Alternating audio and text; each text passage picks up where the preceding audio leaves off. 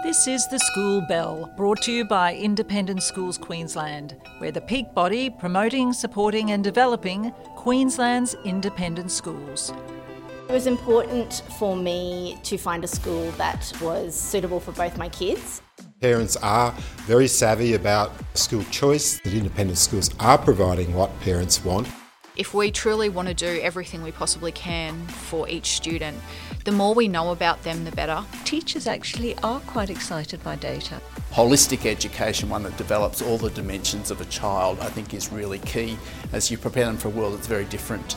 Hello, I'm Shari Armistead, Director Strategic Relations at Independent Schools Queensland, and welcome to The School Bell, a podcast about issues of importance to Queensland independent schools. In this episode, I'm speaking with Dr. Sandy Heldsinger. Sandy is a teacher, author, and assessment and reporting expert who is leading the development of the Brightpath assessment and reporting software in schools. Welcome, Sandy. Thanks very much, Shari. It's great to be speaking with you.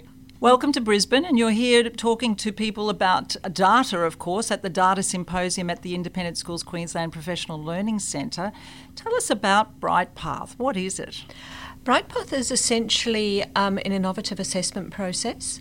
Uh, it comes from many years of research trying to find a way of getting reliable data from teacher judgments. Um, the assessment process works really well with extended performances. So, with um, aspects of learning like reading and numeracy, uh, multiple choice questions and um, short answer questions give teachers really good information about student learning. For many aspects of learning, though, it's better to assess um, students' work through extended performances. Um, and that's really been the focus of our research. How can we get good data from teacher judgments of extended performances? Uh, so Steve Humphrey and I started researching this work when we were back in the department um, some years ago, the Department of Education in WA, and then we continued the work at UWA. And we got to a point where we thought this was something that was really quite important and we needed to get it out to schools. So we licensed our IP from the university, developed software, and Brightpath now really is an assessment process as well as assessment software that gives teachers and schools a lot of great data for them to evaluate their student learning. So, how do you quantify things like is it actually teachers' impressions about things? Say it's a narrative. Uh, the teachers want to assess narrative. They'll give their students a little a task that will elicit a narrative um, from the students, and then they assess the full story. So they assess by comparing to the, the calibrated exemplars. So they and that allows them to place them on a scale, so we get a scale score from the students' work. So the two big strengths is that we get reliable data. Once the teacher's decided that the um, performance is better than this exemplar, not yet as good as that exemplar, they're locked into a score range. So that means that it's much easier to get comparable data from across teachers. And then because we're going straight onto a scaled score, a bit like um, we, we call it the Brightpath ruler because it is a bit like has the properties of a ruler. We can track growth over time. Can you go through what's a t- how typical exemplar? What sort of things are they looking for? So I'll first of all describe the range of performances. So the scales go from prep up to year nine. And so down in the prep level, it'll be where students are perhaps have letter-like formations. They're still trying to work out how how to code words. And then it goes all the way through to year nine, where in um, a narrative piece, there's a very strong sense of setting and character, and there's dialogue to move the story along. Could be a sense, some sense of humour coming through, or the students develop tension. So we're talking about students now who are really communicating well with their reader. Um, and so from that range, we have in increments of 20 points on the scale. It works out, I think it's about 24 or 26 exemplars. Each exemplar is showing just slightly more development. So down the bottom range, we'd go from letter like formations to the students being able to, we can see some words, um, and then further on, they're starting to write simple sentences and so on. We have scales for narrative writing, persuasive writing, and information report writing. And then in the early years, we have recount writing and we also have an oral narrative. The narrative writing actually is the one that's getting 75% of use so far has been on narrative writing, which is really interesting. I'm a little concerned that information report writing isn't getting so much use. So I think what we're seeing to some extent is the influence of NAPLAN. And teachers are focusing on the scales, that the writing types that will be assessed in NAPLAN. And I think that as an education community we need to look closely at. Are we, because of NAPLAN, are our students getting to high school without the mastery of the writing skills that will help them across the curriculum? Um, and demonstrate their understandings through writing in a range of learning areas. And also in real life and in the workforce. Yes, very much so. So yeah. that's that's is disappointing because then that's the old argument about teaching to the test. And yes. So we don't, we certainly don't want that. We no. want to have well-rounded students. Yep. So what impact has this had on schools? There has been a study done by the School Curriculum and Standards Authority in WA looking at schools that are using Brightpath um, well and using it often. And we can see in those schools. So the study was um, commissioned through Evidence for Learning and involved ultimately about 1,200 students. It, there was a control group of students who were in schools not using Brightpath and then looked at the data of students um, in schools that are using Brightpath. And on the NAPLAN data, we can see that those schools using Brightpath are having a greater impact on student learning. Um, but as researchers, obviously, we want to understand. We know that it's those. It's not just using the tool that makes the difference. It's that these schools are actually using the data that they collect and using it to inform their work.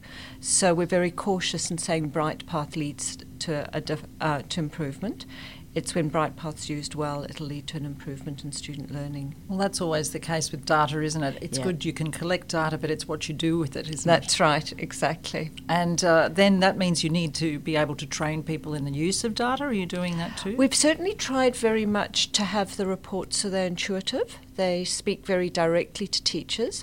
The reports give um, detailed formative assessment information for the teacher, so it helps them with, say, guided writing groups, um, giving feedback to students, um, planning their learning programs. The um, assessment process also gives schools um, whole school data. So there's more of an aspect of summative or evaluative information that comes through from the data. So if both teachers and school leaders are using the data, um, we're pretty sure that it'll lead to improved student learning. Um, but as you say, if they if they're just doing it from compliance, it's not going to make a difference. And have you seen any interest and impact in systems? Because you were talking at the school level. What about at the system or the state level? So to give you a sense of the usage of Brightpath across Australia, we've got about 600 schools in WA. The Department for Education in South Australia has a Brightpath as an initiative, and they have about 140 schools. We also have a trial happening in the Northern Territory, and then schools around Australia that have come to us directly. But I have to say, ISQ is leading the way, um, and th- there's the first Queensland authority to start a trial. Oh, great. So, can you tell us about the Queensland schools involved? How many have you got? We They're five, and um, the team will be supporting them. St Margaret's, I was out at St Margaret's yesterday, and they started last year, and they're still feeling their way, but are quite excited by what Brightpath can offer. So, do you see Brightpath maybe replacing NAPLAN in the future? It, I would see Brightpath as complementing NAPLAN. It's uh, providing reliable data and a scaled score from teachers' assessments of their student work. And at the moment, it's only in writing. So you know, we've got the other aspects of NAPLAN that are assessed, numeracy and reading. But what we can do is collect data from teachers' assessments of their own students, and that data has the same robustness, for want of a better word, as NAPLAN data. So it allows um, schools to compare performances over time. It allows them to track student growth and learning, to compare their performance to other schools, and so on. So it's giving them what they would get from NAPLAN, but coming from their own teacher judgments. And of course, they have a lot more flexibility. They can use it at all year levels, they can use it on different scales and at points in time that suit them. So it's another diagnostic tool, but unlike NAPLAN, I guess, uh, is it quicker? Is the results quicker? The results instantaneous. So just as um, teachers are scoring their students' work, it's uh, collected in the reports, so they're getting the reports straight away.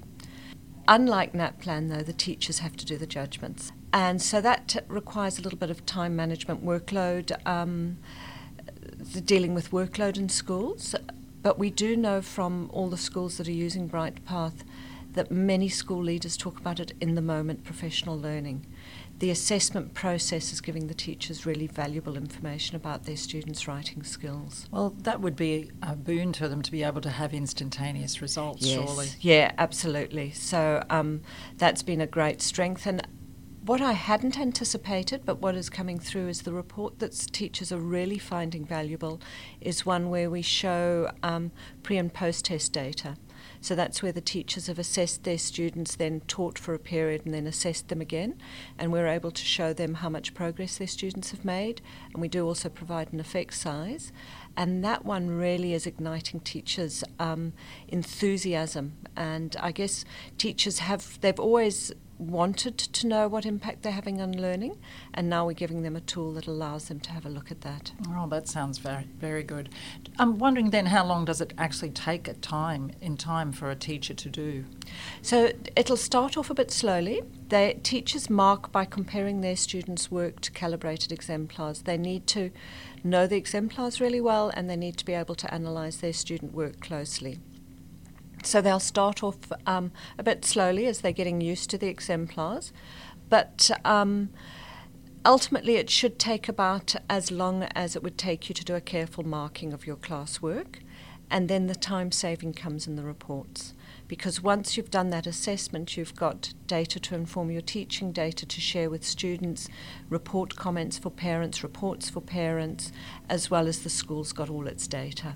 So, how, what's the role of then the parents and the students? Is there, and you said about sharing this data, so it's a way of them to actually make adjustments and to see that valuable way of going forward to get improvements. That's right. So. Um, from a student perspective, uh, teachers are finding various ways of including students in the assessment process so students can see where they are on the scale and how much progress they're making. It's up to schools how they share the information with parents, and some schools um, are sending the reports home as part of the end of semester reports, or they're using it as continuous reporting. So as soon as the piece of work's finished, they send the piece of work home with the report. So there are various ways that they're sharing it with parents. It's good for parent engagement, isn't it? Because you want them to help with the learning at home, and uh, if parents can see, especially there's comparative data to see the progress, that's a good incentive. I yes, very much so.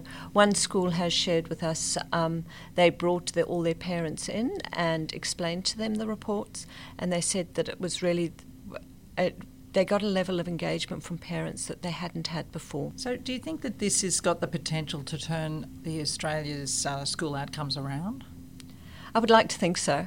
Um, I think that when we look at it, what we're doing is providing teachers with fine grained information about how writing develops, and that necessarily will lead to improvement. So, to give you a sense of this, when we first start working with schools, often the teachers are focusing on spelling and punctuation, and they're missing out the important authorial aspects of writing.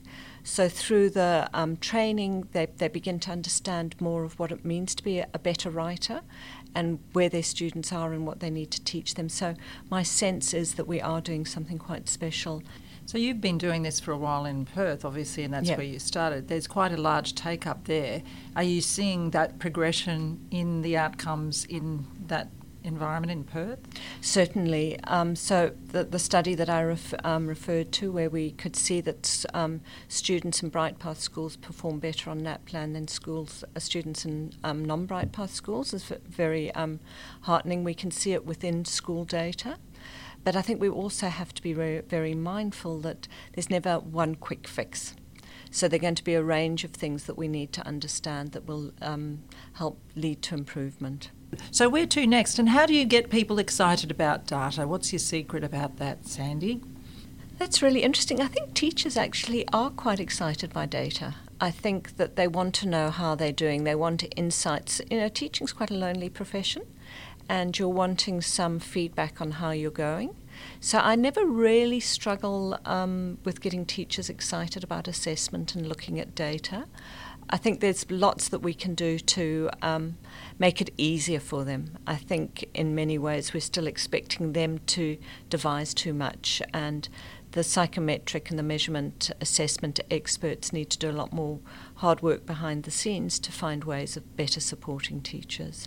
Yes, that's the hard bit, I think, is more that the fear you might have to overcome in some people with uh, just the unknown. Is that yes, it? partly that. I think also we very quickly go to the notion that we can measure student learning.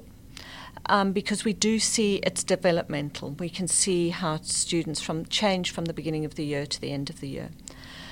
But and because we think that it's because we know that we can see growth, we want to try and measure it in ways that we do in the physical sciences, or we want to talk about it in the ways that we do in the physical sciences, but we don't have those instruments.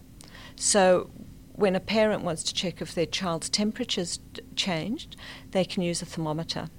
We don't really have that kind of inst- equivalent instrument in um, education, but we want to be able to um, measure change. So, as a profession, we need to find ways of helping teachers measure that change. And um, that's where I feel quite buoyed by the work that we've done in Brightpath. If you had one thing that you wanted um, the listeners to take away, what's that one key message? I'd like them to know that teachers make great judgments when we get the assessment method right. And it's time for us now to trust our teachers' um, judgments and to start using their data in meaningful ways.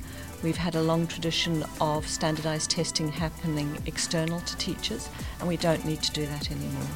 Thank you very much. You have been listening to The School Bell, an Independent Schools Queensland podcast. To learn more about Independent Schools Queensland, visit our website isq.qld.edu.au. To catch our next episode or listen to some previous podcasts, you can subscribe to ISQ's The School Bell on iTunes or Google Play. You can also listen via our website or wherever you get your podcasts.